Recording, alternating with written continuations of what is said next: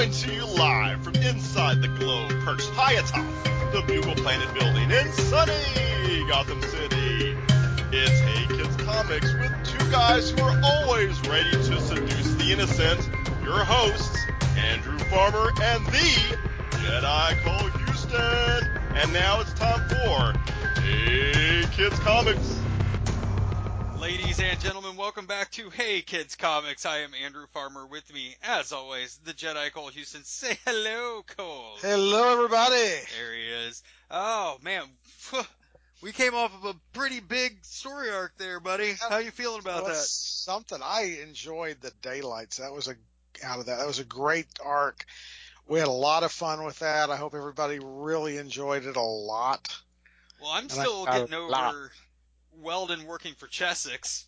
That was a still the thing that blew my mind the most about all five issues and all the research I done I did I've done was Weldon working for Chessex. That would blew my mind. Um, I, I've been telling that story to everybody. They're like, I wonder if you had anything to do with those dice. I'm gonna have a uh, like an A M A and ask me anything for Weldon. We're just gonna like, did you work on these dice? Did you work on these dice? But But yeah, so we we had a really interesting run of, of five independent comic create you know independent comic houses um, that had a lot of you know there was a lot, and I wish that there was one source. you know I wish there was some way, one thing that we could go to to just open it and see all of the things from that one particular oh. uh, that one particular publisher. You know, so I could so I could see all of the characters and, and or the storylines or the weapons. If only there was a, a resource, right? If only there was something like a handbook. Yeah, a way you could just sort of definitively explore a universe. That's a good cold open, man. I think we did it, because tonight, because tonight's issue spun out of that story arc. Um, was we're going to talk about the definitive handbooks for comic books that are out there. It became all the rage in the mid eighties to release these what what a lot what some people consider boring, what we consider the um, the apex, the alpha of of comic book knowledge were these handbooks, like the Marvel, the official handbook of the Marvel Universe, Who's Who of D C. Um, I, We found out G I. Joe had them. We found out Valiant has them. We found out, you know, all these companies were are putting, they're still doing it, by the way. They're still making these things. And I know oh, that. Absolutely. Well, and, and. And I think it's, it's sort of a seminal favorite, because uh, both Marvel Universe, or the official handbook to the Marvel Universe, and uh, D C's Who's Who have gone through repeated incarnations over the years, but they started out as a comic book-sized directory. Right. And it was – and I do want to start with Marvel for two reasons. One is because – and I want nineteen ninety I want, I want t- nineteen ninety-nine I want twenty nineteen to be known as something. I started twenty nineteen thinking that Jim Shooter was this hothead upstart jackass who, you know, threw his weight around in comics and, you know, was a crazy, you know, drug-addled freak, and gave us things like Secret Wars and, you know, and these wild ideas about what comics were at that time period, and it kind of ruled with an iron fist. And I left nineteen ninety-nine thinking all of those things, but also that it was kind of cool that he did it. So I've come around on Jim Shooter. Um, one of the reasons is are things like this. He was the impetus for the handbook to the Marvel Universe. And if there's one thing that Jim Shooter is, it's prolific. And he has written extensively about his about the idea, about how it came into being, about how, about who ran it, and what it was supposed, what it was initially going to be, what it transformed into. Um, so we have a lot of information on that from from Jim Shooter's perspective, which is awesome. And there's yeah. A, go ahead. I'm sorry. Well, in many ways, Shooter becomes his sort of uh, is the self chronicler. Yeah. Yeah. He will. But there are a lot of creators out there like John Byrne, or um, he's one who uh, definitely has chronicled a lot of his own career, because otherwise we wouldn't have this data, these little snippets of information, these behind the scenes things that uh, that we right. do have now because of uh, because of Twitter and Facebook and whatever else. Um, yeah, it used to be, you know, apart from Peter David's uh, column in the Comic Buyer's Guide, you never got to hear any kind of behind-the-scenes stuff.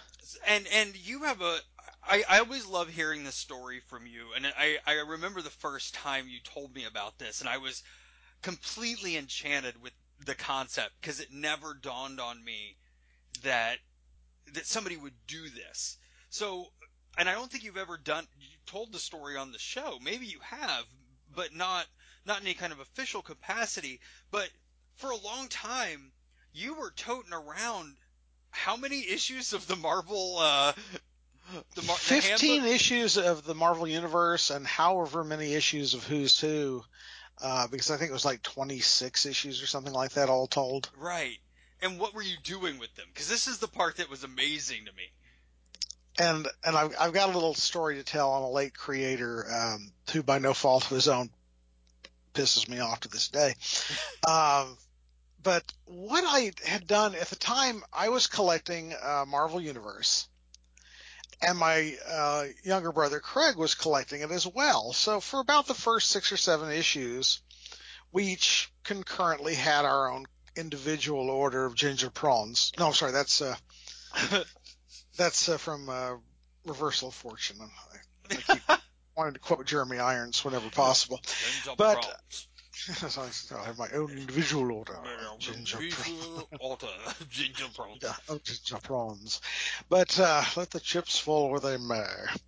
Uh, but, you know, six or seven issues in, Craig's like, I, I don't want to collect this anymore. You can have mine. I'm like, well, what the flying shit am I going to do with it?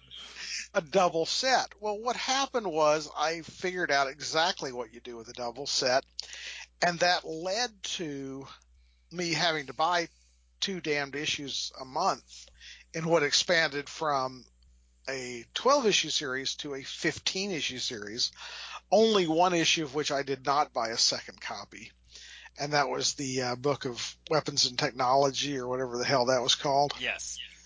Because it was all the same illustrator. But illustrator is important in this, in that I realized at the time there were a lot of enough opportunities with local conventions and uh, comic shop appearances to cross paths with a lot of the creators whose work appeared in Marvel Universe. Right.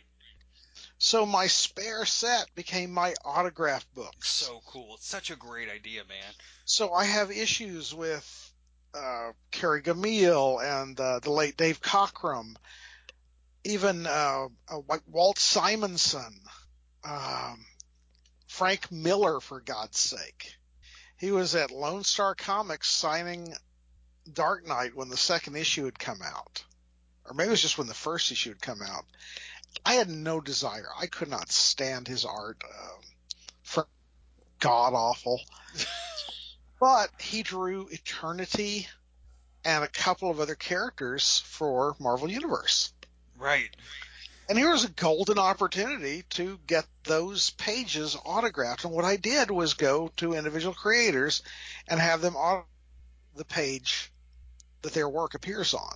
See, that's so – and if you don't know, if you've never seen one, um, basically what the Marvel Universe – the Handbook of the Marvel Universe was, was they took, you know, segments of letters, and I don't know if you remember the exact segments of letters, but it was, you know, let's say it's A to E, you know, and then F to – and then it would it would go up from there. But, you know, so basically an alphabetical guide. That would have page by page, or – you know, a lot of them, you know, it was it was two pages. They would have an illustration of a particular character. So let's say a Captain America, they would have a Captain America entry. They would have an illustration of Captain America. You know, it, it was a usually a portrait illustration that would take up about half of the half, a, a quarter of the page, maybe a little more down the page. But they would list all of the pertinent Captain America facts, real name, you know, power set, um, weaponry, known relatives, like the, like a whole bio. And then yeah. they would give a biography and a bibliography of, of how he got his powers and, and, and, you know, what, yeah. And it was also a great resource for something that you didn't often have access to, and that was the first appearance. Yes. Every yes. single character. And you got introduced to characters you never knew existed, like the Aquarian. Well, and my thing is... Or Elegia. I directly relate, and I'm holding one of the Master Editions collecteds, the second one, which, you know, is... uh is Garak to Protector, or Proctor. It's the Garak to Proctor. I'm holding it in my hand right now. I directly equate these books, the the, the who's who, the order of battles, the, the, the official handbook of the Marvel Universe, to me doing this show. Because through these, and I would read them. You know, I didn't use them as as a resource material as much as I did. I read them cover to cover, over and over again, learning about these characters and where they were from, because you would see, and the other thing they did was, imagine Cole doing this show in the mid eighties. Oh my God. Right.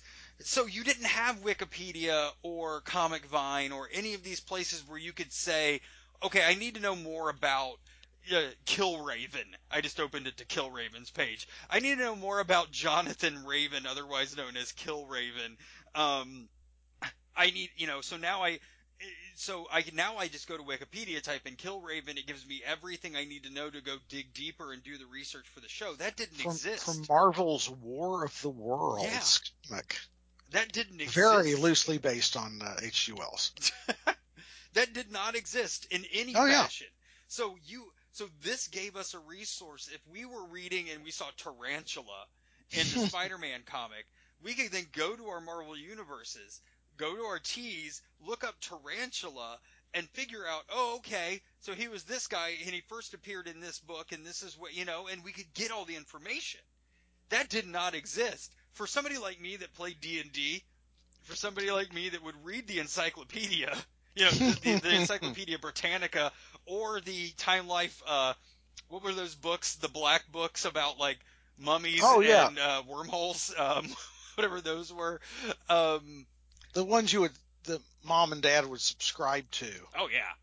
Oh, yeah. Um, Every other month, you'll get another edition of Wild West and learn about a guy who shot a man just for snoring. That's right. My uncle Big Red Farmer found a thumb in a bulk barrel of baked beans. Like, what? A complete non sequitur fun fact. Right. And uh, a, a relative of Catherine's, yeah, who, this is Jelly Cole's relative, who died during the Civil War, was a Confederate private, was sent home in, as part of a uh, prisoner exchange. Yeah. He was sent home to die.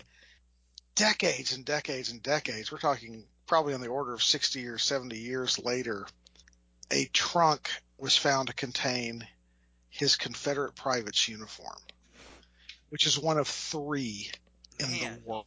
Hey, did you know that, on, that you know, when I'm not nor- north of the Mason-Dixon dancing as Rusty Sh- uh, dancing as dancing as Rusty Shoals, I am uh, I am below the Mason-Dixon dancing as Rusty Private or uh, or Confederate Privates. Confederate Privates. Did yeah. you know that? Because that's I, a that's a true yeah, story. Because, because when you're Confederate Privates, everything happens down south. That's right. Um, but but the, it the, shall uh, rise again, Cole. Um, we can only hope. But the, God, the, uh, the both, uniform buddy. actually appeared in a Time Life book. Nice. That's awesome. That is awesome. It is on display in the museum in Cleburne, Texas. So. so, did you have a similar like experience when you first started reading these? Were you just drawn to them for those reasons? Oh, or? Absolutely. Because at the time, uh, my friend Steve and I were still, you know, aspiring to uh, try to become comic creators, and we had a rich pantheon of characters. We had hundreds of characters, and that inspired me heavily to create a Bible yeah. for the so-called Enforcers universe. And Uh, and another friend, uh, David, was complaining that a lot of things would be like, you know, real name unknown, parents unknown. It's like, somebody knows. And I thought, you know, that is a very valid point. I mean, from the standpoint of the publisher, you want to maintain, like, say, in Who's Who, the Joker's lack of identity, as it were. Right.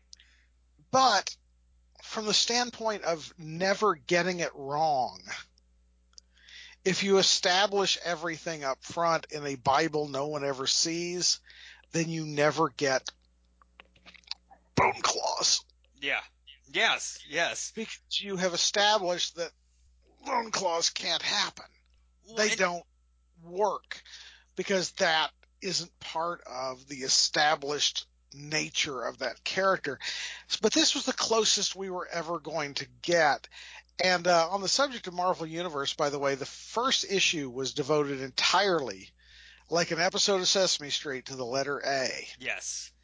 And then by the second issue, you got B and C, because they had a crap ton of A's. Yes, they did.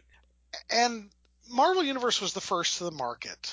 They and were. Certainly Shooter has given his accounting. Well, rather heavily. I, but I do want to talk about that a little bit, but go ahead, because there's some really interesting Shooter beats in there.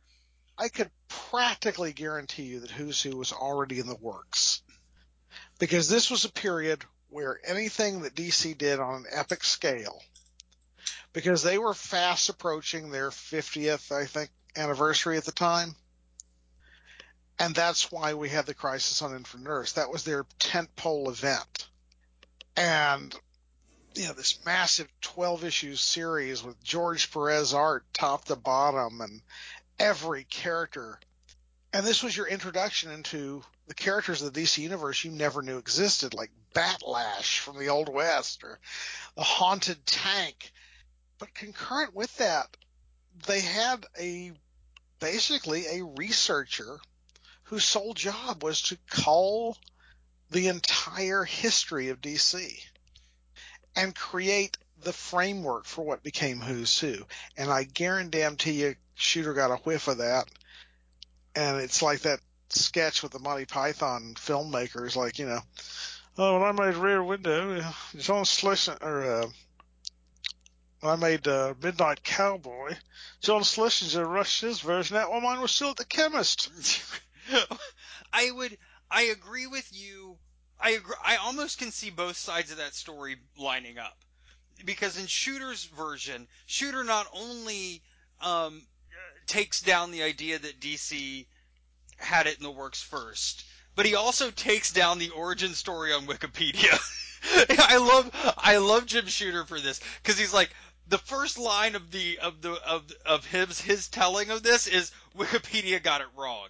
Because if you look at Wikipedia, they say that he got the idea basically off the back of a baseball card. Now, Shooter's recollection is this. He was in a Barnes and Noble, and I love this, because this is you and me, right? This is something you and I would do. He's in a Barnes and Noble and he's dicking around, which how many times have we been in a Barnes and Noble and we've just been dicking around looking at oh, yeah. books? He stumbles across this these books by uh, by Jane's. There's a company called Jane's, and I was okay. sort of familiar with this. And it, and it's Jane's. The one he saw was Jane's Fighting Ships. So you crack open Jane, and it's one of these coffee table books, right?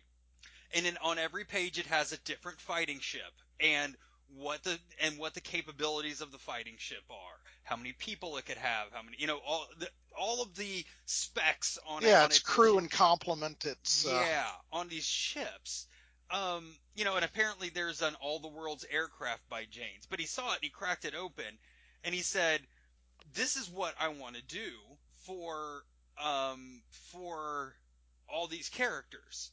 And he said yeah. he said it reminded him of, and this might mean something to you.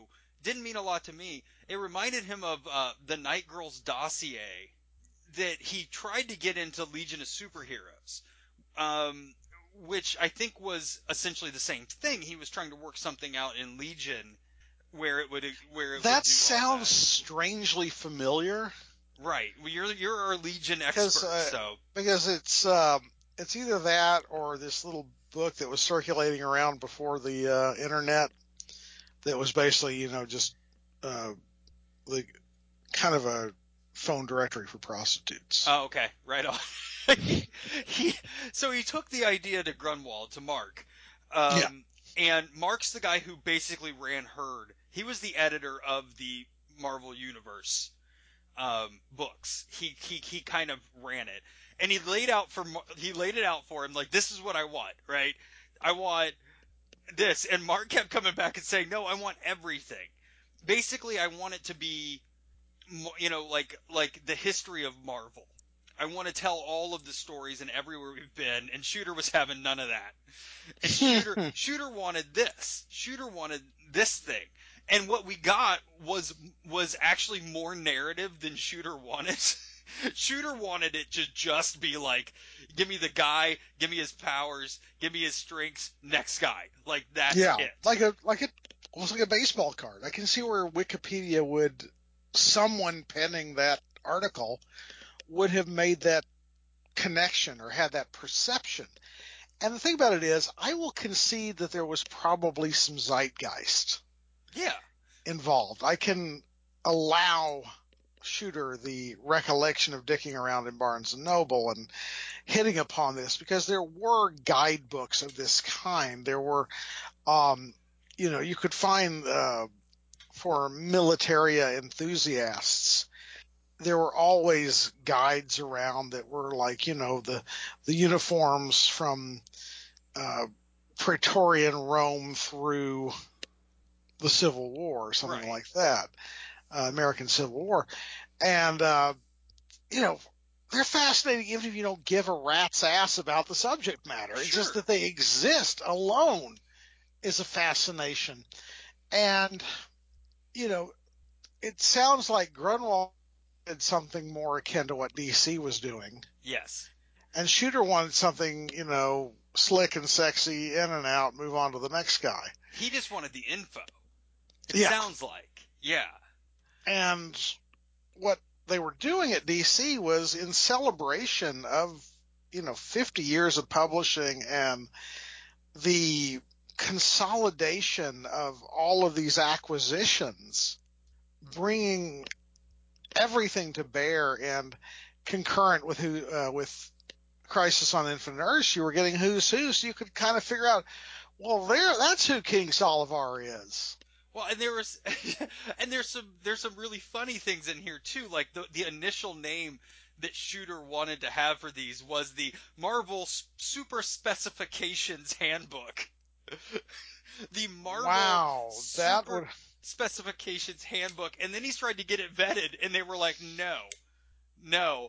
Uh, apparently, the Guide to the Marvel Universe was a licensing name that was bought by a guy named George Olszewski that never did anything with it. Huh. So they had to buy it back from him in order to do this. Um, and also, um, there, there's another really great story about a guy who I just found out, um, oddly enough, is going to be at one of the conventions down there. Um, Al Milgrom is going to be down oh my at, God. at one of the conventions down there.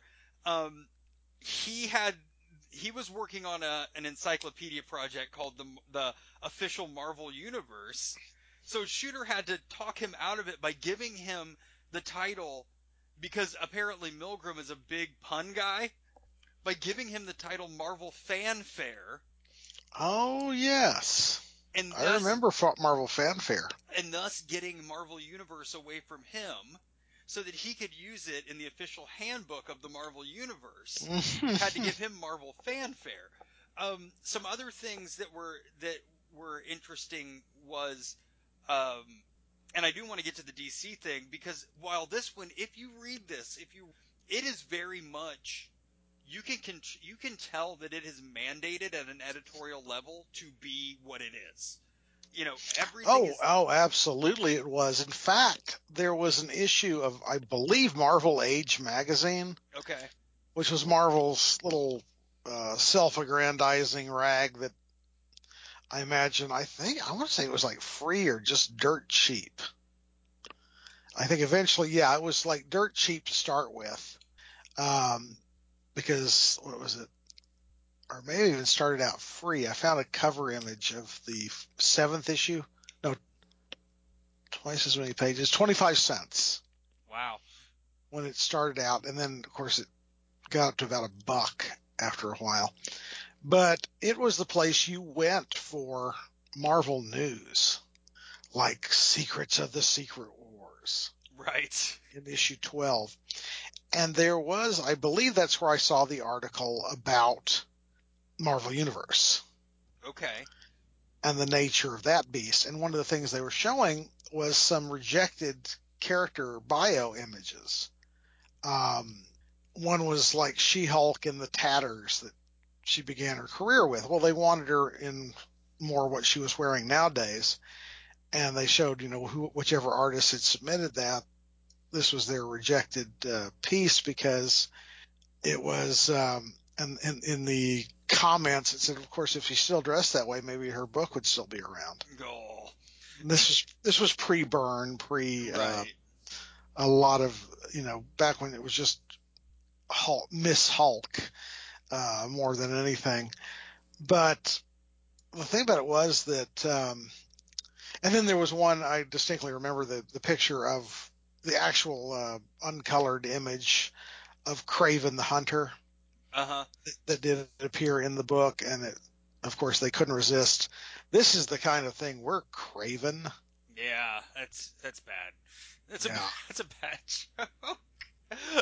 um, but that, what was neat is that gave you a little bit of the behind the scenes, in that the editorial mandates were, you know, if the artist submitted something of, like, say, you know, Captain America or Spider-Man leaping forward out mm-hmm. of the page, and the, that's not what they wanted. They wanted something that gave, in many ways, the, the idea partly was to uh, kind of give you the an artist's, and I know there were aspiring artists who ate that shit up, mm-hmm. who that was like, oh my God, we got every single costume ever. And as an aspiring writer, I'm like, oh, wow, I could – there's so many possibilities here. Like, you know, getting Doc, Doc Ock and Plant Man to go after Spider-Man in Doctor Octopus's garden. Yeah, I went there. Yeah, nice. But you, the, the difference between the two is pretty striking, because in, and in the D C books, one of the things that always jumped out at me about the two was in the Marvel you had a character's name. It was just the name. At the yeah. top, bold, black block letters, here's the name. Here's the image in, in triptych, usually. Sometimes it was just the one, you know, where it was just straight on or to the side. Um, but here's, you know, here's your image of the character in, you know, in still form. Those were, that's what you got. That's what you got. And yeah, um, you basically had, like, say, the Hulk standing to the right of his bio. Yes. Arms straight down. Yeah. Standing to the right of his bio. And the when you look at the who's who of D C, the first difference you notice is the you got the logo for the character. Yes, they they were very logo heavy. So so if it was Starfire, you got a Starfire logo and not just block letters.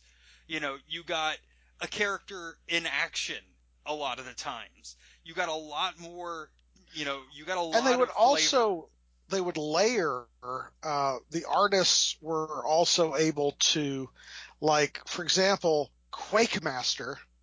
Somebody had to come up with the Quakemaster font, I'm sure, because I don't think Quakemaster had a logo. Own. Yeah.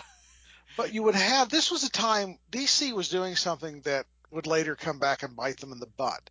They had this off, uh, this process type of thing that really got popularized in Legion of Superheroes in the eighties, where they had this kind of unique way of doing an overlay. Uh, they used it a lot in uh, Legion to do holograms. Okay. And they did a similar thing with Who's Who, only as the background. Yes, I remember that, yeah. And so you had sort of a, a non-photo blue-looking background that illustrated either a, a famous scene or a battle or a close-up and some other stuff. So like with Quake Master, you have, you know, the full body image there with his little Quake Master hammer thing. And then you've got a close up his, of his face in blue behind him. You've got, you know, mm-hmm. the devastation of the city behind him. And then uh, Batman just sucker punching the living crap out of him in the background. And the, like the aforementioned Starfire, you've got a picture of um, Corey of uh, Princess Coriander as Corey Anders in her modeling career. And then also a picture of her like blasting the living crap out of something with her, her power bolts. Mm-hmm. And, uh, and also I think, yeah, there's even uh, imagery, uh, this wonderful Perez imagery. Uh, Perez even threw in a picture of her with her uh, main squeeze, Robin, the boy wonder, mm-hmm. uh, also known as uh, uh, the, what was that, uh, Confederate private? Oh, Confederate uh, privates, yeah, yeah, yeah. But they inc- Go- and they also Gotham's included. Ass. They even went so far as to include things they didn't own. And I think the only thing that made it into Marvel Universe that Marvel didn't own lock, stock, and barrel was Rom the Space Knight. Later, later they did Conan, they did Transformers, and, and you know, famously they did they allowed G I Joe to happen. But in those in those initial fifteen, you had to be Marvel continuity, you know, yeah. main world Marvel to get in those books. And what was fascinating about that is you did get the stuff that Marvel did own, right? Like the uh, the Dire Race. Mm-hmm. No, actually, I don't think they owned the Dire Race outright, or they co-owned it, because I think Dire Race were actually mentioned in Rom's packaging as okay. his enemy. Uh, Marvel simply realized them, uh, but you did get things like uh, Red Ronin from Godzilla. Yes. Because they had this wonderful sense. Someone was brilliant, and I've talked about this before, in that they would buy licenses and maintain ownership for anything they created. No, they were smart. So, you know, Godzilla brought us uh, Doctor Demonicus and uh, – or no, that was, that was the name of a, a B-movie. Um, I know who you're no, talking yeah, about. That's right. Yeah, Doctor Demonicus and Red Ronin and a few others. Um The Micronauts brought us Bug, who would later be part of one of the rank-and-file groups. I can't remember which Guardian. one. He was a Guardian for okay. a while. But D C, you would like there would be a two-page spread of the damned Atari Force. Yes. They had fun with it. Yeah. And- And I think one of the things – but I think a lot of that came back to bite him in the ass a little bit.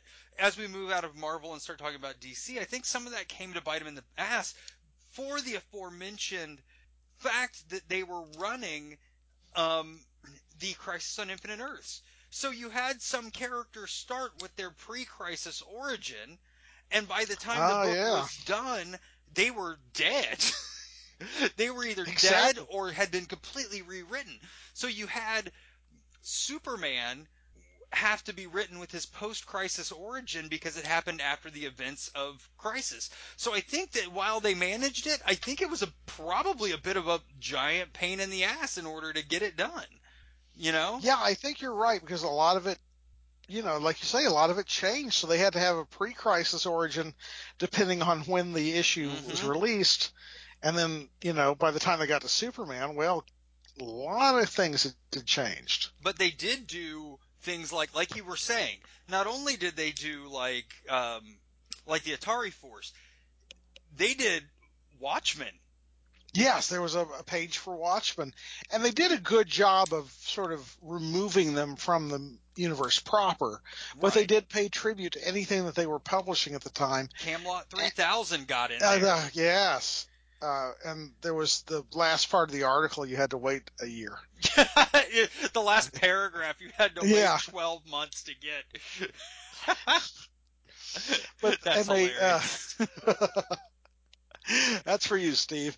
And they also, to illustrate again how amazingly topical it was, they had profiles of Harbinger, Pariah, the mm-hmm. Monitor, the damned Anti-Monitor. Mm-hmm.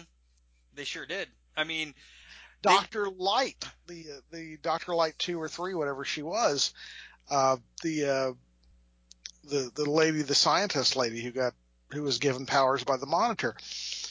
I mean, these were fresh, literally freshly minted characters. And while, you know, while they weren't, while the D C Who's Who wasn't as prolific as Marvel, because Marvel just continued their thing, you know, through, throughout currents. Like you, like even today, they've started putting them into collectives. So, yeah. you know, if you buy a collected, sometimes, not a lot of the time, but sometimes you'll see those books pop up in, or those pages pop up in the books. Um, they ran some of their Who's Who stuff all the way up to New fifty-two, and then they stopped because they figured, why, why, well, why lie? Yeah, I need a beer. Why, why there, continue this? There was a point where monotony was setting in, and the market just wasn't there for guidebooks. Well, the internet exists. Yeah, that that's point. true. That that did the very thing that made this novel uh, no longer existed. But we need to talk about, where do you go from here? Once you publish your fifteen issues of Marvel Universe and however goddamn many issues of Who's Who, where do you go from there? And of course, with the Marvel Universe, the twelve issues became fifteen by virtue of the fact that a lot of characters weren't getting profiled because they had been croaked. Right. And a lot of them, there was sort of an editorial mandate that they not appear because they haven't been doing dick. And therefore you got issues thirteen and fourteen, the Books of the Dead and Inactive. And here's the thing. The Books of the Dead was the coolest shit in the world. The cover of the Books of the Dead, look it up. It is some metal-ass shit. It is a graveyard and dead center in the middle. I have it still. I refuse to get rid of it. It's Captain Marvel, the ghost of Captain Marvel. Marvel. Marvel, yes. yes. Rising from the grave. Surrounded by like the likes of Grim Reaper and like all of these characters coming the up original out of this, Black Knight coming uh, out of this graveyard, this creepy, and I'm like, what is that? Yes, give me these. This is awesome. Keep going. I wanted to make sure that got I mean, brought up. I'm so. Oh happy no, I'm glad did. you did. And in fact, you reminded me, you jogged my memory of something else of the original Marvel Universe that was insanely cool. Is the last three or four pages were given over to alien races. Yeah. Every single alien race that had ever appeared in the vastly history of Marvel Comics was illustrated for some reason in their skivvies. They had to have, like, trunks. Yeah, everybody was naked. And in one example where the sole representative of her race was Hepzibah from the Starjammers, I guess, thank God, she's covered head to toe in skunk fur. Because she was able to be topless. Yeah, she was buck. She was she was naked. It was the the thing is, whether it was Marvel, whether it was D C, it was so cool. Not I would cut out the the pictures. By the way, that was my thing. Oh yeah, they were they lent themselves beautifully to that. And if you get a chance, look up um, Marvel Universe Handbook Alien Races, and you can see. Um, They were credited in the book. In fact, oh my God, the the uh, Hepzibah one, the Mephistoids. Because there she is uh, with her topless furry breast disease. Oh, it's so good. But the thing about it was, it was credited in the. I think it was in the back of every issue or the front. It, it told you who all the artists were for all, each one, mm-hmm. which made it a lot easier than damn Who's Who. You had to go to the individual pages to figure out. I had to make a damn spreadsheet. Right. But with Marvel Universe, you could go to the front and I could work out, okay, here are the guests that I can go get this autograph by. Well, the illust- the uh, Alien Races was always credited in all caps, P A T Y. Okay. And that baffled for the longest. And as luck would have it, a convention locally booked none other than Marvel editor Mike Carlin for reasons. But it was quite advantageous because he was editor on Marvel Universe. And we went and bugged him. And That's hilarious. A- and asked, who's Patty? Well, that was uh, a kind of ambiguation of um, oh, um, mentioned his name earlier, Dave Dave Cockrum. Yeah, uh, Patty, Patty Cockrum did the bulk of the alien races, but you could tell looking at them that Byrne had done some, that other artists had done. It wasn't almost all of them looked like they were the same person, the same style. Yeah. But every now and again, you'd hit one like like the Brood. You could tell that was a different artist than who had drawn the Badoon or the Batons. The Batons were from Godzilla, of all things. But Carlin himself had done some and graciously went through and autographed every alien he drew. That's fantastic. Including the Seagramites from the Hercules miniseries by Babyface Bob Layton. And it took him a second to catch on to what we were doing, but when he signed that one, the Seagramites were the uh, from the distiller's world, and they basically distilled a a mighty brew that Hercules used to drink Galactus under the table. I, I believe they there was a binary star system with the sons Bartles and James, was it not? that's that's right. Good. There was there was a Bartel and James. And uh, but damn it, that was a good. I know that was, that is, that's, that's my one per show.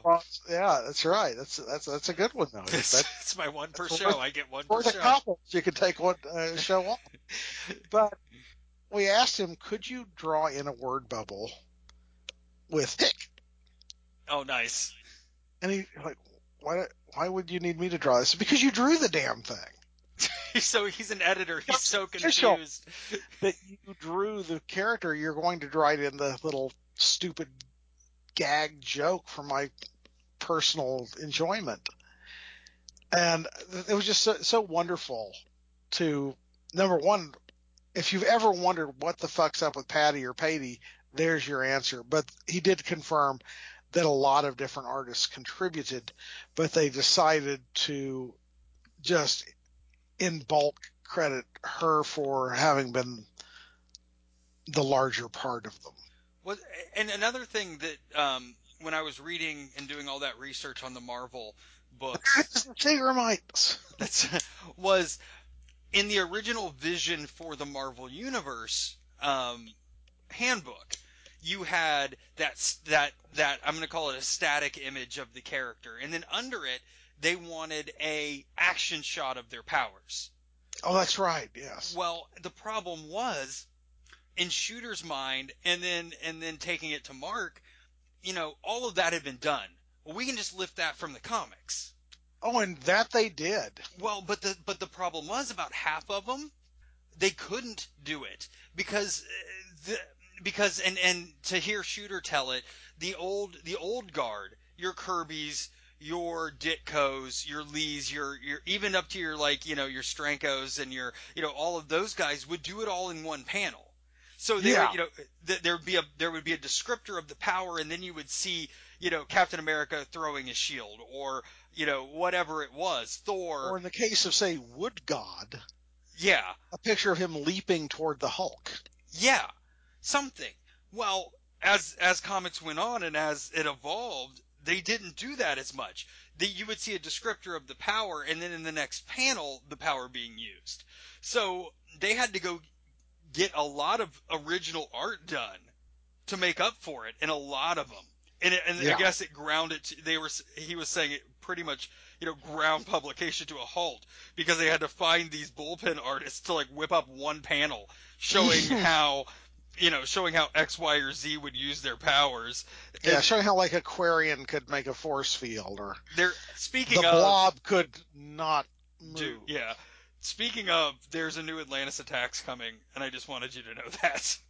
Damn. Moving on, um, but I thought that was interesting. These little hiccups from this thing that we saw and we read and was damn near perfect, right? Yeah. Like I couldn't imagine anything like it existing.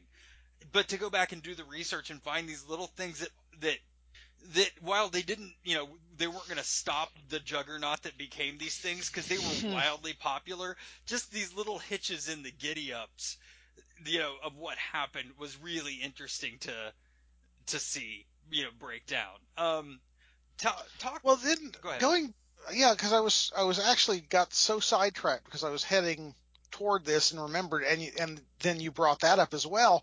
Um, like the original Western Ghost Rider, you know, the little shot of him uh, galloping along on his horse and menacing yeah. folks and stuff like that. I'd forgotten about it.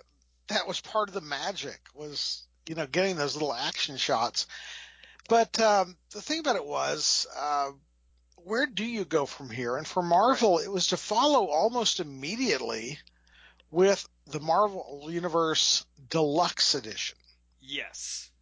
And the Deluxe Edition basically crammed more pages into a higher price book. And if it was somebody ineffectual, like the Trapster or the original Ghost Rider, for example, yes, you'd get the same image recycled. Right.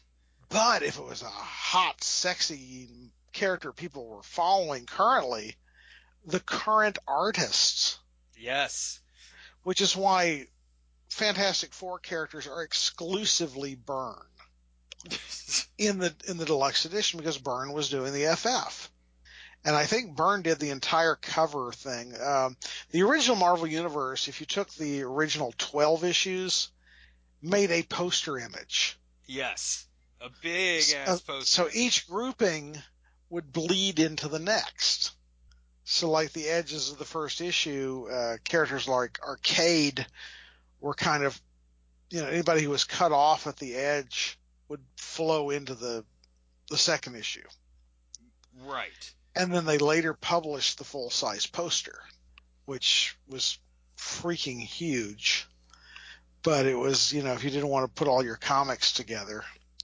Uh, what they did with the deluxe edition was uh, essentially what would be like about a six-foot long, uh, and then whatever the height of a comic book is, where it was just basically a all of the characters were moving in the same direction, yeah, uh, left to right, and if you opened all the covers out, you'd make one long ass mural.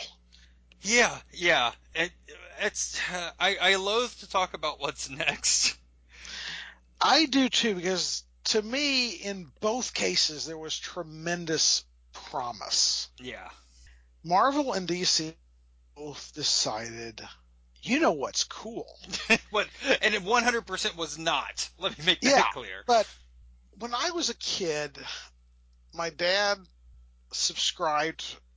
There was a, you know, I, I'm silly for the natural world. I'm, I'm an armchair natural, which is not to be confused with an armchair naturist, as I often say, who's just someone who sits around naked. Uh, but I was just silly for the natural world and zoos, natural history museums, anything like that, as I called them as a, a little kid, stuffed animal museum.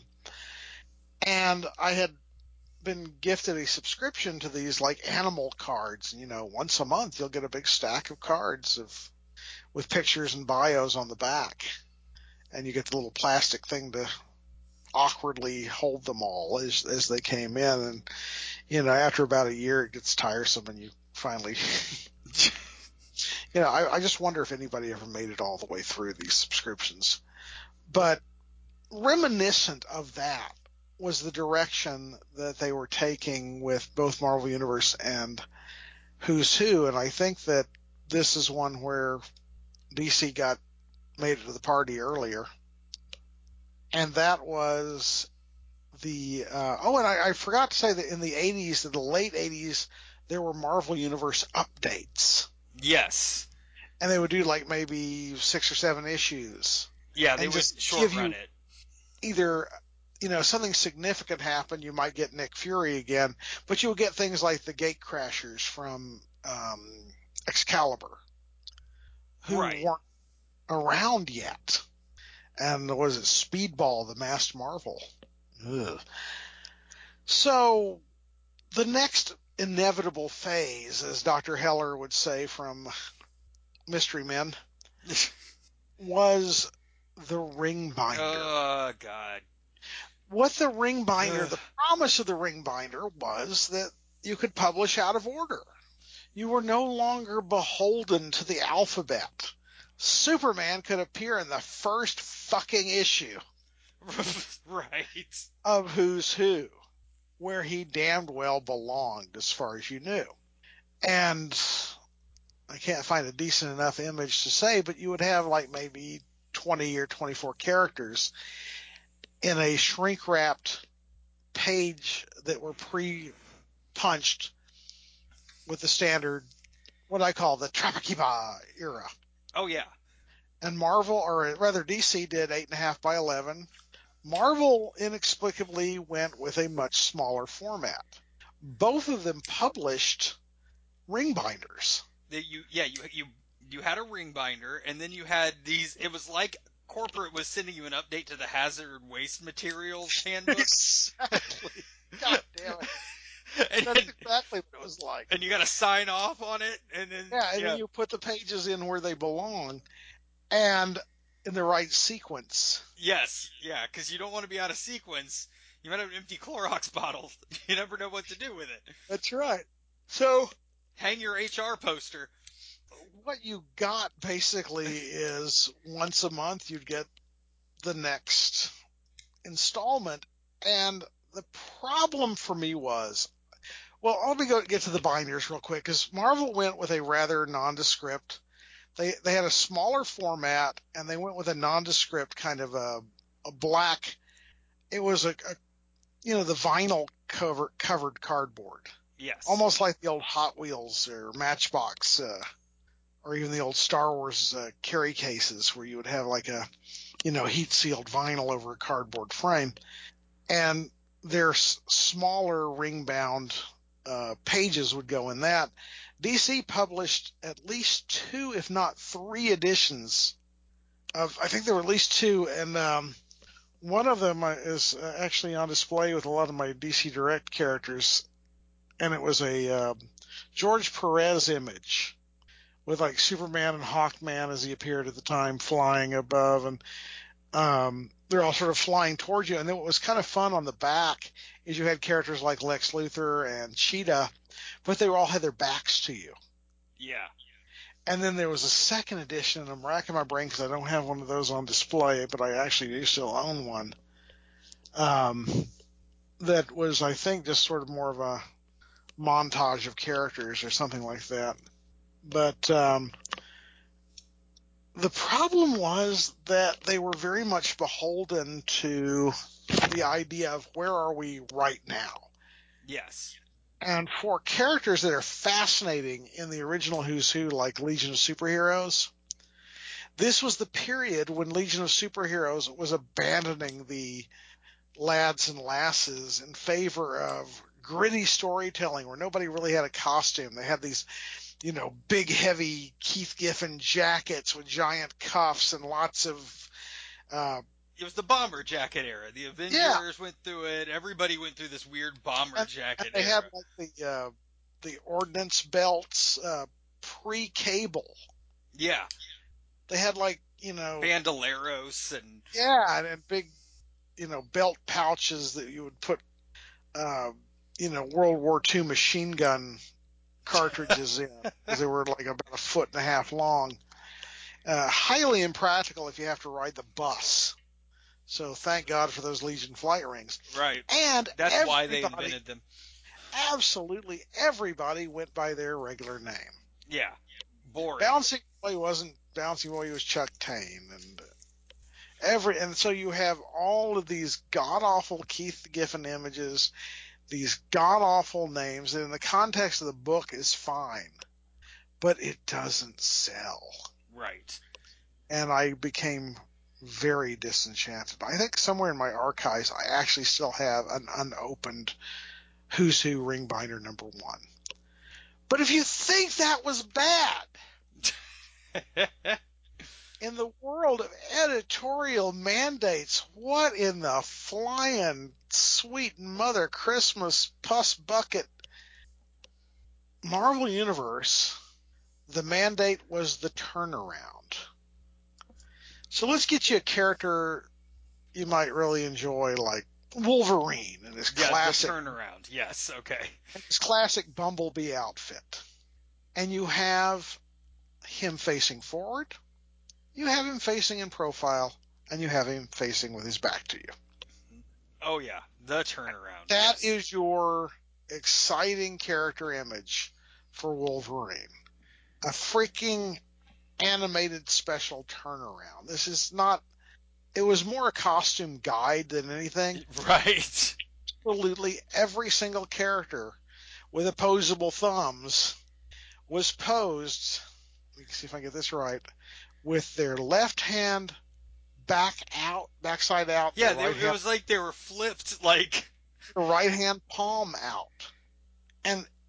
You know, Wolverine's claws aren't even popped. Yeah, my thing was it a character guide? Because it really felt like a character guide. It was. It was almost more like a, a guide for uh, aspiring artists. So you would never, and like if they had a cape in the back to you turnaround, the only difference was that characters with capes had their cape draped over one shoulder, right? Their right arm. So like at the uh, elbow. So, so that you could get a look at what their ass looked like behind the cape. Yeah, it was so weird. It was so weird. It really got monotonous with the alien race turnarounds. I, I don't think they bothered with the alien races in that. Well, it was just Trunks. It's all Trunks. Yeah. But one thing that did, as as we have to start thinking about wrapping this up, one thing that did spin out of this was a whole lot of other guidebooks. Which were cool. Oh, yes. And, and there were later incarnations, especially of Marvel Universe, because I've seen some Oh, yeah. Imagery. Well, I mean, I have one from a couple of years ago. That yeah. They did a, a Mystic Arcana kind of guidebook w- wrapped around a story about the, the, the tarot of Marvel, where it had magic and um, and Scarlet Witch and Black Knight and like um, all these characters, and there was a story around it, you know, like a, like it was based on a they built a story around it, but half of the book is uh, handbook pages about these characters. So okay. They're still using it even to this day. They'll still put them out and have them in some of the, the collected stuff where they're, you know, really want to feature some of their, their particular characters from it. Exactly. But you're right, though. Others did uh, follow that lead. Uh, D C at the time was publishing or had the license for Star Trek and published a two-issue Who's Who in Star Trek. Right. And in, in which they said that uh, Sulu's middle name was Kato, and I'm not sure if that's... If that's accurate. If that's accurate, yeah. Well, my favorite one was G I. Joe by far. Yes. The order of battle was, you know, they, they did a short thing. And oh my it was, God! It actually is Hikaru Kato Sulu. So because what they what they did with the order of battle was it was six. I think it was six issues. The first two issues were G or the first four issues were G I. Joe, and the last two were Cobra.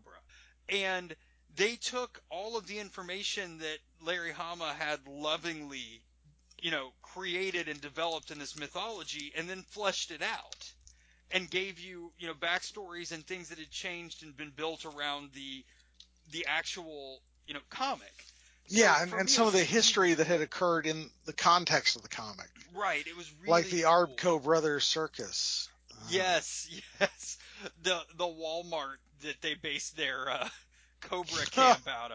Um, but for me, that was amazing because for the same reason it was amazing with, you know, standard comics, but you got the, the vision, you know, us getting to, you know, that idea that where you and I actually got to sit in a room with Larry and talk about, you know, where these characters, concepts and ideas came from, you know, and then you get to see them fleshed out in a comic book size, which by the way was my major problem with when we were talking about Uh, ring binders. My major problem with ring binders is they're not comics. Don't give yeah. me a chore, D C and Marvel. I, yeah, exactly. I, give me comics, you assholes. That was my, you know, that was my major problem. Was like I collect comic books, not three ring binders. I'm I'm sixteen years old. I'm not thirty-four in an office. You know, does anybody have any more tabs? I need more tabs. I got to put together this quarterly report of alien races from Marvel Comics. Screw you. I don't want a chore. Exactly. Well, one, one of the interesting things, I had a friend who was collecting uh, Order of Battle, and we were both uh, would just rather taken aback by one of the characters once you got into the R's. Okay. And that is none other than Rocky, file name Balboa, comma, Rocky. Oh, yeah, that's right. The personal combat instructor for G I. Joe. Right. I've forgotten. Yes. Birthplace, Philadelphia, Pennsylvania, not ironically. No attempt in the artwork to... I, I don't even know if the artist was even told about. But uh, apparently there... Uh, There is, I, I found an article, there was a turnaround uh, for an action figure sculpt of a Rocky Balboa that looks exactly like the one in... Uh, in the Order the, of uh, Battle? In Order of Battle. In fact, uh, I think it was, a, yeah, the next issue, Order of Battle, included a retraction. And I remember that. We got such a laugh out of that, too. The character of Rocky, Rocky Balboa... codename Rocky, was incorrectly included as a member of G I. Joe in G I. Joe Order of Battle, issue number two on page ten. Rocky is not and has never been a member of G I. Joe. And th- it was so funny because apparently when they did uh, collect Order of Battle into trade paperback, Rocky was completely excised. So it's really, I mean, it's kind of fun if you have the original issues, because it's much like the original deities and demigods for our uh, as aforementioned Dungeons and Dragons people, because it included three licensed properties. Which ones were in it? I'm trying to remember. Uh, the uh, well, most you were the Lovecraft. Uh, yes, the Pantheon, the Cthulhu. Yeah. Then there were um, Elric. Oh, right. They, uh, I can almost say the guy's name. Michael Moorcock's Elric. Right. And then um, a Pantheon from, I, I was unfamiliar, but it, you know, it became obvious that that was not theirs either to be toying with. And it was uh, Fafred and the Grey Mouser. Oh, okay. Or uh, uh, Fritz Lieber's uh, stories. Uh, so basically they had taken Fritz Lieber's uh, Lankmar um, Pantheon and co-opted that as well. And all three of those were excised from reprints. That's awesome. And I actually own a copy of the original Deities and Demigods, which I is one of my prized possessions because it's just it was so cool to have the whole thing where you have actual public domain from, you know, I don't think ancient Babylon is going to rise up and sue anybody. I mean, if if anybody was going to do it, yeah, it'd be ancient Babylon. Or actually, I would say maybe the Egyptians, because wasn't that the whole idea? Well, I think that the if there not to get too esoteric, but I think if there were, you know, if these if these ancient pantheons exist. I would I would think that they would want this to happen because, you know, isn't that if I if you believe Neil Gaiman that they need new worshipers all the time. Oh, that's so true. So wouldn't they want this? They'd be like, we were, yeah, we were yeah. just watching this some American Gods the other night. So yeah, yeah, put it in there, baby. I need I need more people that that want to that want to worship me. D and D's probably the best thing that happened to them in a long time. Or much like in fables, you know, the more uh, well-known you are among the mundane, uh, the the more powerful you are among the fable community. Right. Just ask Jack of the Fables. There you go. So this is an ad, or perhaps from, yeah, I think this is an ad for, uh, speaking of indie publishers that are no more, I G C, excuse me. I G C. I G C, the Independent Comics Group, published a one-shot special in the eighties, I believe it was. The ad reads, "Had it with the real world? Directory to a non-existent universe." I actually once owned a copy of the directory to the non-existent universe. I may still have it. I don't know for certain. But the directory for the non-existent universe brought us such things as Macho Ma'am, Pete Moss, the Black and Blue Panther, who was constantly beaten senseless. Oh, you had to love this. this oh, it was it was brilliant. Pull Yourself Together Man, who basically uh, was a living, exploded view of the human body. So it was like all the organs and bones and everything, and and, the, and muscles and all in, in an exploded view. Um, one of my favorites, because it was not only the, these characters, they were actually bios, and the aforementioned kind of little bottom of the page action shots. They really did a great job. The the creator of this crazy thing. Uh, in fact, in this ad, it mentions some other ones like Night Knight, N I G H T, K N I G H T. Old Man. Old Man. Surrealism. Oh, God. Doberman the Pincher. Oh, gosh, what else here? Dust Devil.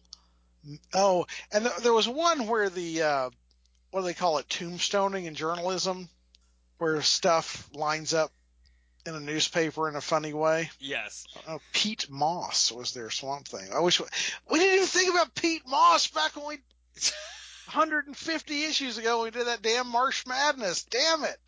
Listen, we, we can't we can't have it all, man. Uh, that's so true. We almost didn't have this one if it hadn't have popped in my brain. Um, But there was one where it read on the page like Mister and Miss Meaner Fit. Uh, okay. And so I started reading the bios and I was, oh no, it's Misfit and Mister Meaner. And in the bio, what was funny about that was, you know, they, they were these petty criminals who got superpowers. It says, just because you have unlimited powers doesn't mean you're good at coming up with names. So I had a lot of fun with, you know, some tongue-in-cheek aspects of some of these characters, and one of my favorites, uh, both in ex- in the concept and in uh, the uh, let me see if I can open this big enough to uh, to actually read the bio. Uh, where the hell did it go? But the uh, I won't open big enough. But it was Grow Arm Hair Lad, who had the ability to spontaneously grow his arm hair to considerable lengths.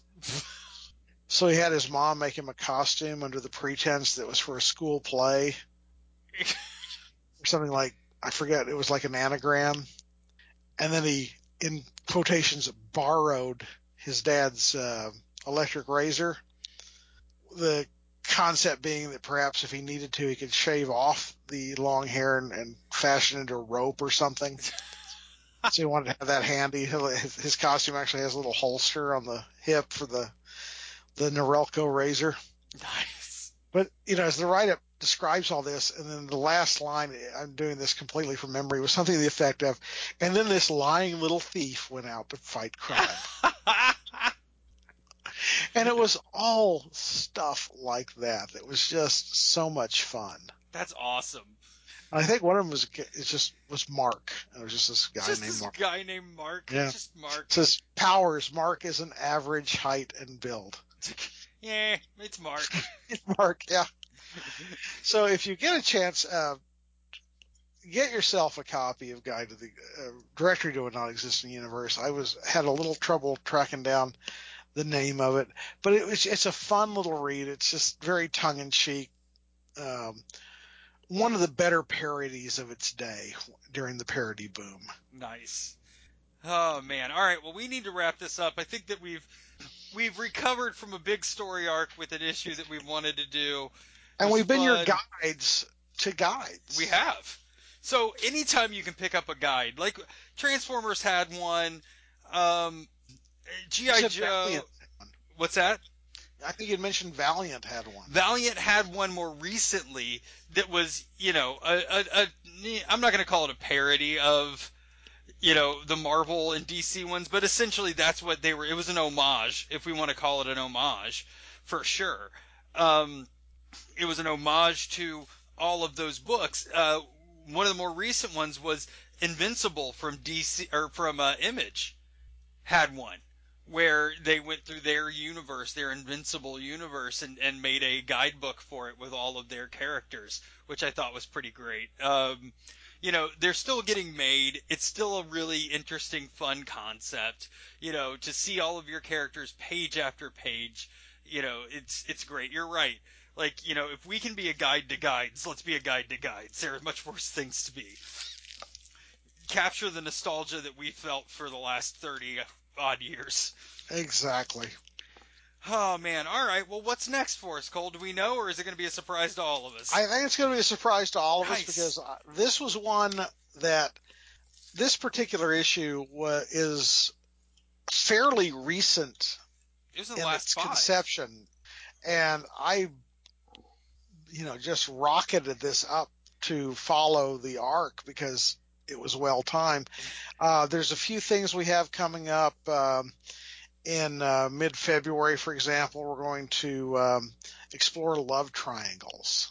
Ah, uh, yeah. Because if there's one shape that I love, it's triangles. Strong, strongest, strongest shape in nature. That's right. It's not. It's, I, no, it's no, not it's, that. It's absolutely not. No, I, the rhomboid could kick its ass any day of the week. But lo- there just aren't enough love rhomboids. No, there are not. It's they just, should work uh, on that. Yeah, I really, I think the rhomboid needs to be the symbol of something other than Oscar Mayer. That's, I, I, I want to be an Oscar Mayer rhomboid. I think also in the back of Marvel Universe, uh, uh, Patey did the uh, rhomboid illustration. There. Oh, by the way, before we end this, there is one that I cannot find. I can't find the. I can't find it online. I know I have it. I just didn't go through my stuff to find it. I hope I still have it. Marvel did one. So Marvel, after they were done with all of this, they did really specific ones based on their comics. So you would have like a Fantastic Four one. You would have a Marvel Knights one that would just go through all of the, you know, all of those characters. And, you know, you got a little more detail. They did one under the, under the banner of the Punisher.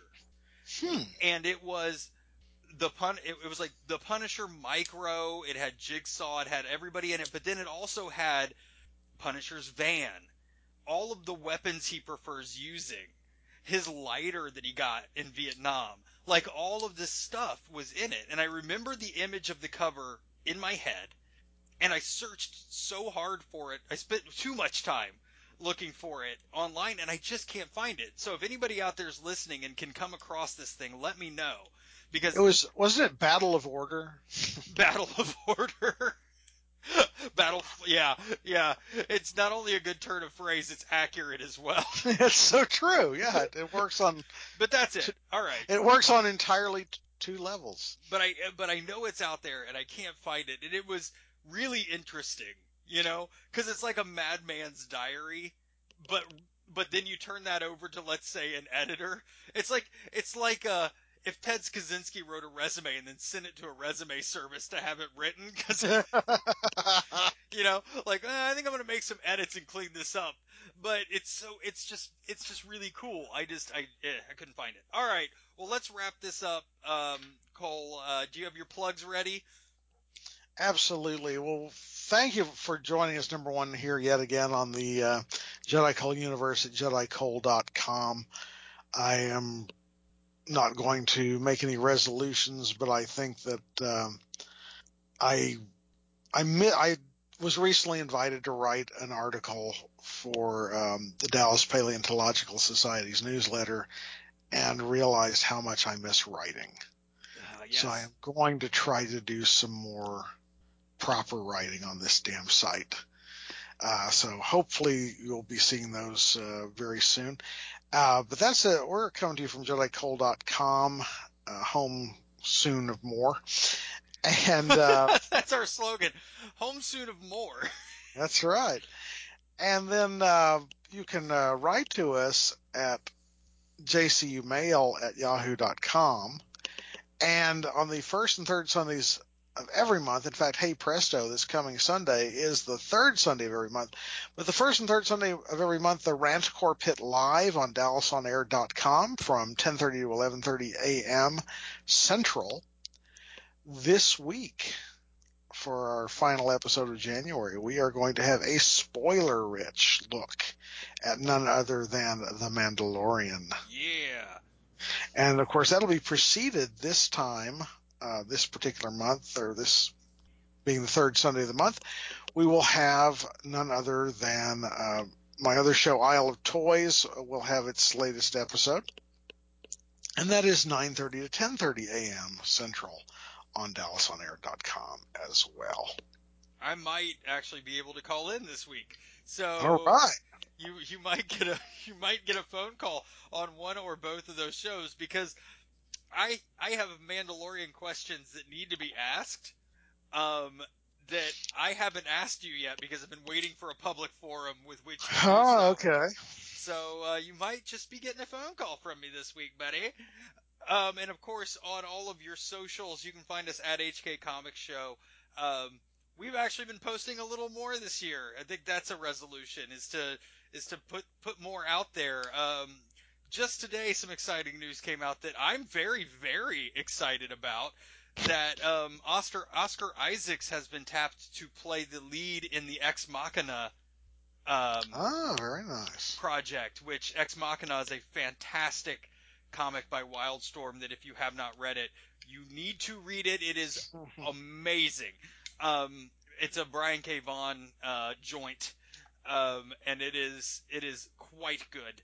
Um, and so that news came out today, and we blasted that out there, as well as um, Wolverine uh, corn um, holders as well, just so that everybody knows those exist. Oh, thank you for mentioning that, because I did see those just the other day, and I was in awe of the fact that such a thing was out there. I mean, yes, it was right under our noses the whole time. And, I know. And trust me, Wolverine smells far. Yeah. And coming soon, bone claw version. Bones, just god, it's actual like rat bones. It's just, yeah, that's right. Gross. It's like Pickle Rick, you know. It's just super gross.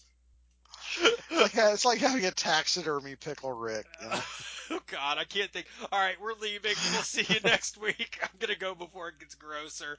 Um, and it will. It will. All right, we'll talk to you next week. Say goodnight, Cole. Good night, everybody. Good night, everybody.